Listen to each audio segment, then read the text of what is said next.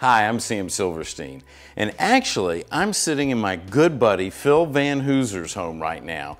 I'm in his kitchen and I'm sitting in a barber chair. Now, this chair happens to be the chair that Philip had his first haircut in. And when the barbershop closed, he was able to get his hands on this chair. And obviously, there's some sentimental value. It means something to him. And it's really cool. And I love sitting in it knowing that, that he sat in it. But here's the thing about Philip that, that I know more than this chair matters is what matters is relationships with people. Things are nice. It's great to have things that have sentimental value, but what's more important are how, is how we feel about the people around us.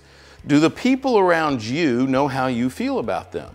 Do you care more about people or do you care more about things? Now, obviously, we think about that in our personal life, but this really comes to play in a business because when we're focused on the bottom line, it's real easy to focus on things. It's easy to focus on money. It's easy to focus on sales.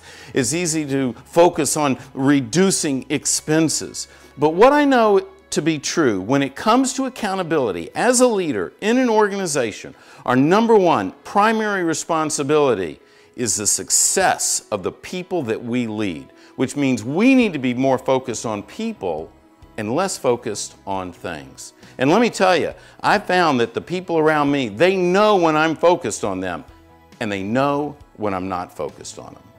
So Take the time to think about your relationships, whether it's in your family, your community, or in your business. Do the people around you know how you feel about them? Are you truly focused on people first? Do your actions communicate that? Because that's the proof. And when you're, when you're completely committed to the people around you and they know you're focused on them first, well, they're going to respond in a way that will take your organization through the roof. When you're accountable to them, they will be accountable to you. Hey, if you like this video, give us a thumbs up, share it with your friends, subscribe to the YouTube channel. I'll see you next time.